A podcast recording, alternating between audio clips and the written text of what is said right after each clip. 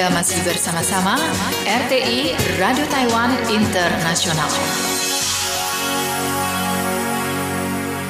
Halo, bergabung kembali dengan saya Yunus Hendri dari Radio Taiwan Internasional, siaran bahasa Indonesia. Seperti biasa dalam acara kampus, saya akan menyapa ruang dengar Anda selama kurang lebih 20 menit ke depan di setiap hari Seninnya. Dan di hari ini tepat tanggal 3 Desember 2018. Saya udah nggak sendirian lagi, tapi bersama nih dengan teman dekat saya nih katanya. Kenalin dong dirinya siapa sih? Katanya dekat banget ini sebenarnya. Dekat banget ya, iya. Nggak sampai 1 meter. Nama saya Nuning Catur Sri Wilujeng, dan saya Jongwen Min Sese. Apa tuh? Wilujeng. Oh, Wilujeng ya. Dan Nuning ini saat ini tengah berada di Taiwan. Lebih tepatnya ini kita kenal udah lama nih ya. Lama sekali, mungkin 8 dari tahun. Dari zaman batu, oh enggak ya? Dari zaman Flintstone. Boleh diceritain gak sih ini Nuning ini dulu itu kan maksudnya pernah stay di Taiwan ya? Ya betul. Pernah ya, itu dulu kalau gak salah Yunus itu dulu di tahun 2011 ya, 2010 sih ya? 2011 mungkin ya. Aduh, zaman-zaman dulu ya, iya. Itu ya. Boleh diceritain gak dulu tuh Nuning kok bisa sih memilih Taiwan untuk kok mau gitu ke Taiwan? Apa sih yang menarik dari Taiwan? Dulu memang ada program dari kampus saya untuk belajar Mandarin, karena dulu kala memang ada program mau membuka jurusan Mandarin. Oke. Saya tertarik, jadi saya dikirimlah ke Taiwan. Saya memikirkan mengapa milih Taiwan, karena suasananya sebagai saya yang nol bahasa Mandarin lebih mendukung bagi saya.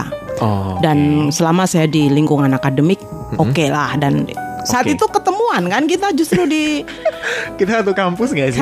Satu kampus waktu belajar bahasa. Satu kursus gitu. Betul. Dari situ kita kenal. Pertemuan pertama langsung kenal sama Yunus. Jadi dulu tuh informasi ya nih buat teman-teman, dulu Yunus itu pertama kali ke Taiwan itu belajar bahasa Mandarin, dan ternyata itu langsung ketemu sama Nuning. Betul. Cuma kita lain kelas ya. Betul. Kita lain kelas, tapi kita satu level ya kalau nggak salah sih. Oh enggak. Saya Nuning jauh lebih pintar daripada kamu deh kayaknya, Yunus. Jadi saya dulu tuh pertama kali itu memulai bahasa Mandarin tuh dari level terbawah. Terbawah, betul. Level 1 iya. Pura-pura bodoh. Emang bodoh PPB, sih sebenarnya ya. Dan waktu itu Nuning kita kenalan di bukan ospek sih, lebih tepatnya bukan, lebih apa sih? Pertemuan perkenalan di acara baru. Kampus dulu itu kenal sama Nuning. Nah waktu itu dari situlah kita itu mulai berteman ya. Betul. Berteman sampai hari ini. Bener. Dari tahun 2011 sampai selamanya nanti. Gila ya. Iya. 7 tahun Nuning. Gila banget. 7 tahun itu kalau misalkan kalau udah anaknya itu sudah umur SD kelas 2 ya. Tolong deh. Oke deh, jadi Nuning itu dulu sempat belajar bahasa Mandarin bareng sama Yunus, walaupun lain kelas. Dan waktu itu Nuning juga berapa lama belajar bahasa Mandarin itu dulu? Saya total 1 tahun 3 bulan. 1 tahun 3 bulan? Ya. Oke, udah Dari nol ya? Betul. 1 tahun 3 bulan, kemudian di tahun 2012 iya. Kembali ke tanah air. 2011 November akhir saya kembali karena ya harus kembali, ada pekerjaan di kampus. Kemudian dari Indonesia saya mendaftar S2, diterima, dan 2012 saya kembali lagi ke Taiwan, ketemu lagi deh dengan Yunus. Oh iya, jadi si Mbak Nuning ada bilang katanya dulu bekerja di kampus. Boleh kenalan kan nggak kampus mana sih dari Indonesianya? Oh Pak, tahu lah. Dipromosiin dong. Saya staff tetap di Universitas Negeri Yogyakarta atau UNY, IKIP Lama Unyil. Universitas Negeri Yogyakarta, IKIP Lama. IKIP Lama ya. Waduh, dari UNY kemudian di tahun 2011 belajar bahasa Mandarin di Taiwan selama 1 tahun 3 bulan, kemudian di tahun 2012 balik. Bentar, berangkat ke sini 2010. Oh, 2010 waktu itu ya. Oke. Kemudian di tahun 2012 ke sini, kemudian selama 1 tahun 10 bulan S2 selesai. Kalau boleh tahu dulu ambil S2-nya di mana? Di NTNU. NTNU. Di NTNU ya. Guoli Taiwan Sefan Daswe. Ya, udah gitu ambil jurusan Ing Yong Hua Yuwen Si. Ah, itu dia. Jadi itu apply Chinese. Bahasa Chinese. Ya, jadi betul. Itu kalau Yunus boleh tahu nih, mungkin teman-teman pendengar juga penasaran ya. Maksudnya kok Mbak Nuning termotivasi untuk ke Taiwan yang awalnya sudah belajar bahasa Mandarin kan. Kemudian sekarang ini dulu juga sempat mengambil lagi yang namanya itu S2 di Taiwan. Sebenarnya itu untuk apply yang namanya belajar di Taiwan susah gak sih? Enggak, dan kebetulan saya untuk belajar bahasa dapat beasiswa dari pemerintah Taiwan. Untuk S2 saya juga dapat beasiswa dari pemerintah Taiwan lagi. Saya sangat Taiwan deh. Taiwan sekali ya. Betul, dan kebetulan saya juga cinta Taiwan, why Taiwan. Ya. Banyak teman yang membantu saya hingga saya bisa berhasil selesai tepat waktu, bahkan lebih awal kan. Bahkan lebih awal. Iya, dan banyak orang yang memang belum mengenal Taiwan sih. Saya kira juga ada yang dikiranya Taiwan tuh Hong Kong lah. Taiwan tuh mana sih? Negara bukan, padahal kan ya negara lah, orang mau kesini butuh visa gitu kan, berarti ya negara. Kemudian bukan mau berpolitik ini, tapi ya, kan memang benar. Ya. Kemudian saya sih senang diri saya sendiri memperkenalkan Taiwan pada teman-teman di sekeliling saya, biar mereka tahu bahwa ini loh Taiwan, orangnya baik, transportasi mudah di sini. Jadi kalau sampai tersesat itu karena kita yang nggak baca peta, nggak baca petunjuk, karena petunjuknya semuanya jelas ada ya, betul, ada semua ya. Iya. Oke, jadi dulu Mbak Nuning sendiri itu setelah lama tinggal di Taiwan, bisa dibilang juga ini kayaknya balik kampung ya. Betul. Balik ke kampung lagi. Gitu pulang kampus gitu, pulang kampung tapi pulang kampus. Sekarang iya nengok kampus. Tadi pagi udah nengok lagi. Udah balik ke Sefantasye ya. Sudah. Udah lihat-lihat juga ya. Iya. Dan saya ingin sekali punya kerjasama dengan kampus saya. Jadi kampus di Jogja dengan kampus di Taiwan, semoga nanti berhasil. Amin deh, semoga tugas negaranya berhasil ya, bisa membawa kerjasama nih, biar juga mempromosikan nama Taiwan ke luar negeri. Betul. Ya, terutama ke Indonesia. Betul. Ya. Daripada tahu deh kalau Taiwan itu juga negara yang punya kualitas pendidikan cukup baik. Betul. Benar nggak sih? Benar. Dan untuk Mbak Nuning yang kali ini ke Taiwan nih ya, kalau boleh tahu misinya apa sih? Sebenarnya saya kan dari jurusan pendidikan bahasa Perancis nih. Waduh, bahasa Perancis ya. Iya, tapi kebetulan juga mengajar bahasa Indonesia untuk orang asing. Betul. Tapi untuk orang Indonesia sendiri saya mengajar bahasa Perancis. Dan juga karena saya punya kompetensi mengajar Mandarin, saya juga belajar mengajar Mandarin. Oke. Nah, untuk kali ini memang saya ada kepentingan untuk presentasi di Tanjang ya? Iya, itu suatu perkumpulan pengajar bahasa Perancis di Taiwan ini. Oh begitu, jadi diundang oleh Asosiasi Bahasa Perancis di Taiwan untuk hadir di Universitas Tanjang ya? Tanjang dan yang hari kedua di Wenhua Daxue. Aduh, sibuk dong ya? Betul, tapi kan sempat kesini, jadi sempat saya senang ya, berbagi. Senang sekali ya, berbagi pengalaman. Betul. Oke, jadi Mbak Nuning sendiri ini ketika pulang ke Indonesia, apa sih yang kangen dari Taiwan selain Yunus ya? Apa sih yang kangen dari Taiwan nih? Ya keramahannya lah, baunya, karena baunya ya? Beda, iya, bau semuanya. Bau yang enak tuh nggak enak sih, kayaknya nggak enak deh. Soalnya kalau bau tuh nggak enak. Bau yang sangat diingat itu pasti yang terenak dan tidak enak. Gitu karena hanya ada dua. Jadi transport publiknya saya suka. Okay. Kemudian Fengjing Henmeud. Oh, pengalamannya cukup indah di sini. Pengalaman juga bagus dan semuanya mudah. Mudah. Hidupnya mudah sih. Ya. Aksesnya mudah. Betul, sih. Betul, akses mudah, gampang gitu loh. Junse ya, tepat waktu. Betul, kata Nuning. Iya. Dan Yunus juga teringat banget ya waktu zaman-zamannya dulu nih, ketika Yunus masih ngekos di atas lantai 5 ya, yang cuma satu kamar.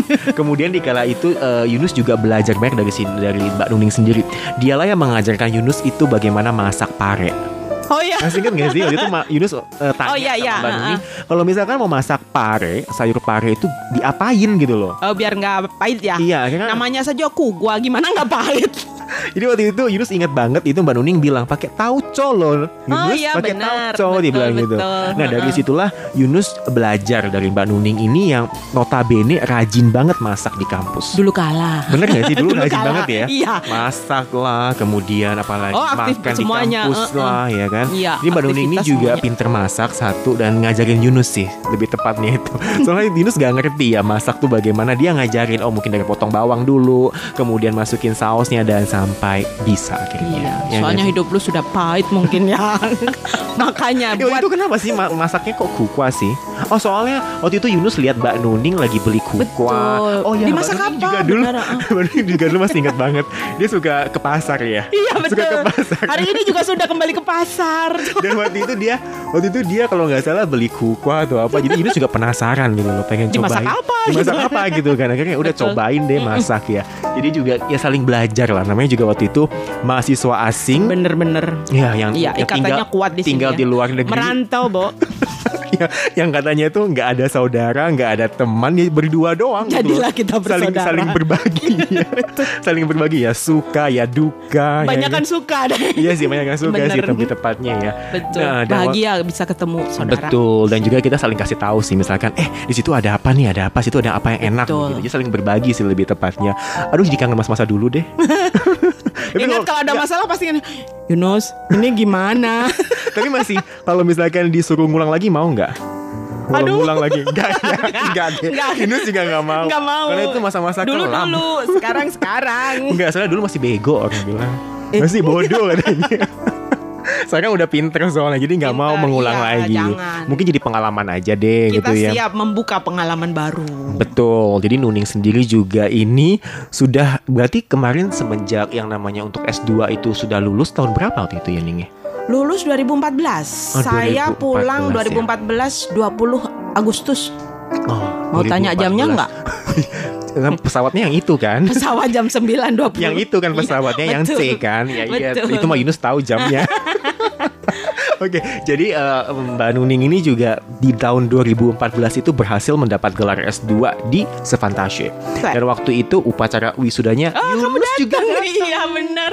Yunus juga kasih bunga, yang motret, yang foto begitu. Jadi memang teman itu udah dari zaman dulu ya.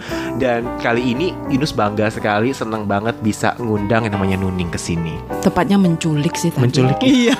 Jangan nanti diprotes Yunus katanya aku menculik orang gitu ya. Penculikan terencana. Sebenarnya untuk untuk bukan curhat sih ya, untuk berbagi pengalaman. Benar. Ini sama teman-teman pendengar ya, dimanapun Anda berada.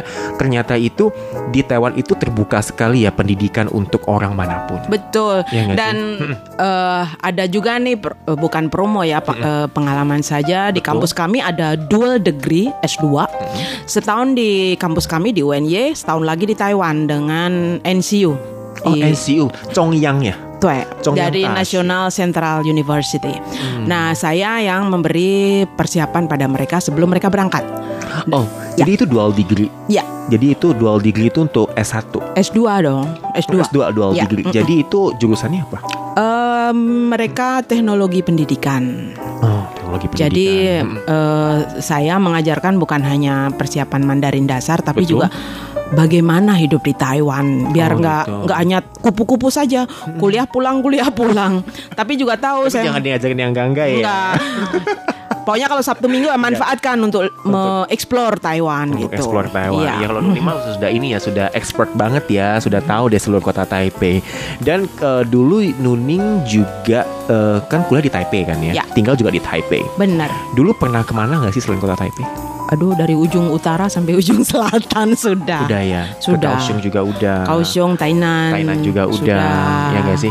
Terus kemarin tiba dari Indonesia di Taiwan, itu pas Nuning lihat apa sih yang berubah dari Taiwan? Oh, jelas ada MRT jalur ungu. Ungu ya. Iya, dan kebetulan teman saya yang kesini tuh juga serba ungu karena kampus kami kampus ungu. Oh gitu. Di pesawat juga warnanya ungu.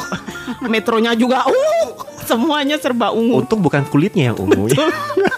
Kalau itu udah sakit parah ya mesti gedung. Iya benar. Dan saya lihat ini background di sini juga ungu juga. Ya, oh ya pas bener. Kebetulan ini ada pamflet kita ya, waktu betul. Ini sih temu pendengar saya sih. Saya nggak kelihatan ya.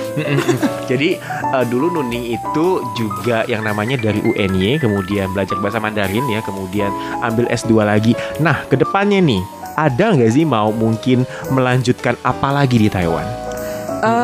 Saya ingin selain ada kerjasama, saya mau sekolah S3 dong. Aduh. Tapi ya mungkin biar punya pengalaman yang berbeda, saya akan memilih tempat yang dekat dengan Taiwan, dekat dengan tempat saya belajar, dekat dengan Indonesia, dari mana saya bisa menghubungkan semuanya. Aduh, mulia banget ya tugas negaranya ya Ning ya. Kita doakan aja semoga berhasil, semoga sukses buat si Nuning. Amin, ya, makasih sih? Ya.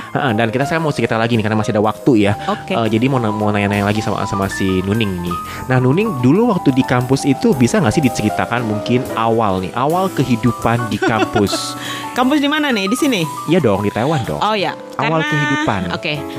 Karena saya belajar bahasa Mandarin, betul. Saya selalu mau, ya kecuali dengan Yunus nih ya. Kalau berteman saya selalu berteman dengan orang Taiwan. Betul.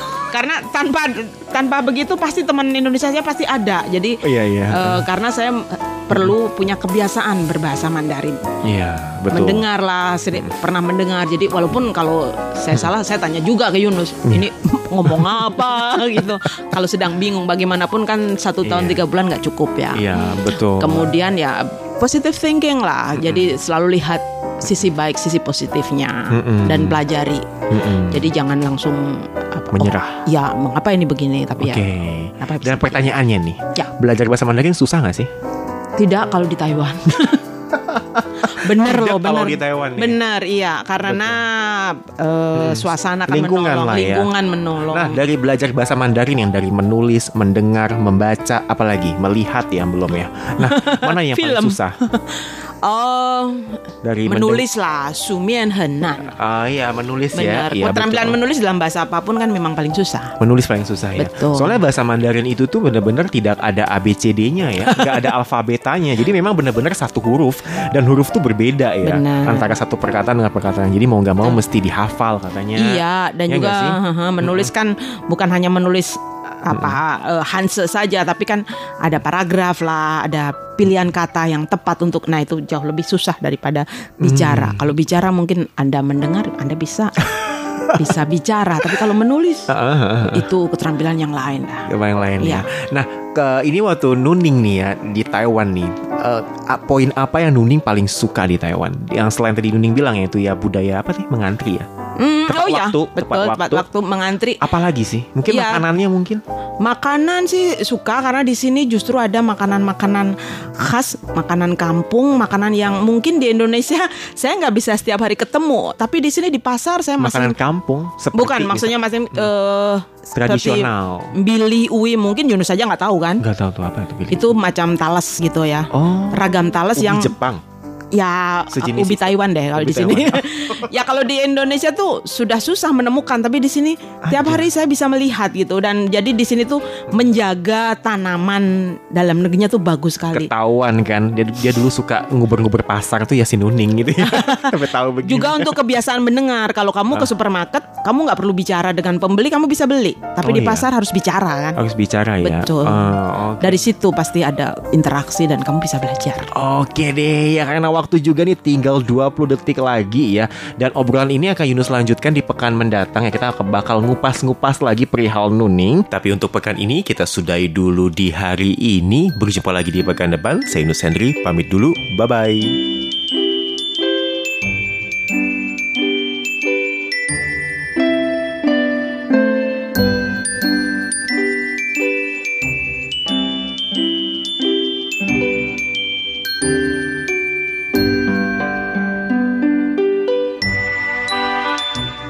Para pendengar sekalian, demikianlah siaran dari Radio Taiwan Internasional program Bahasa Indonesia. Acara kami sendiri disiarkan 3 kali sehari antara lain. Siaran pertama disiarkan pada pukul 10 hingga 11 UTC dengan gelombang SW 11915 kHz. Untuk siaran kedua disiarkan pada pukul 12 hingga 13 UTC dengan gelombang SW 11915 kHz. Dan siaran ketiga disiarkan pada pukul 14 hingga 15 UTC dengan gelombang SW 9735 kHz. Untuk acara hasil kerjasama dengan Kementerian Ketenagakerjaan Taiwan disiarkan setiap hari Kamis pukul 20 hingga 21 waktu Taiwan dengan gelombang MW 1422 dan siaran ulangnya disiarkan pada hari Jumat pukul 8 hingga 9 waktu Taiwan dengan gelombang MW 1422. Guna memudahkan pemantauan siaran dari RTI, silahkan mengunduh aplikasi Radio Taiwan Internasional di dalam gawai dan juga gadget Anda. Jangan lupa untuk menambahkan fanpage Facebook RTSI Untuk kritik dan saran, silahkan kirimkan email Anda ke rtsi@rt.org.tw dan untuk surat tertulis silahkan layangkan ke PO Box 123 strip 199 Taipei City, kode pos 11199 Taiwan. Para pendengar sekalian, jangan lupa untuk selalu mendukung dan mendengarkan siaran dari Radio Taiwan Internasional, program Bahasa Indonesia. Terima kasih.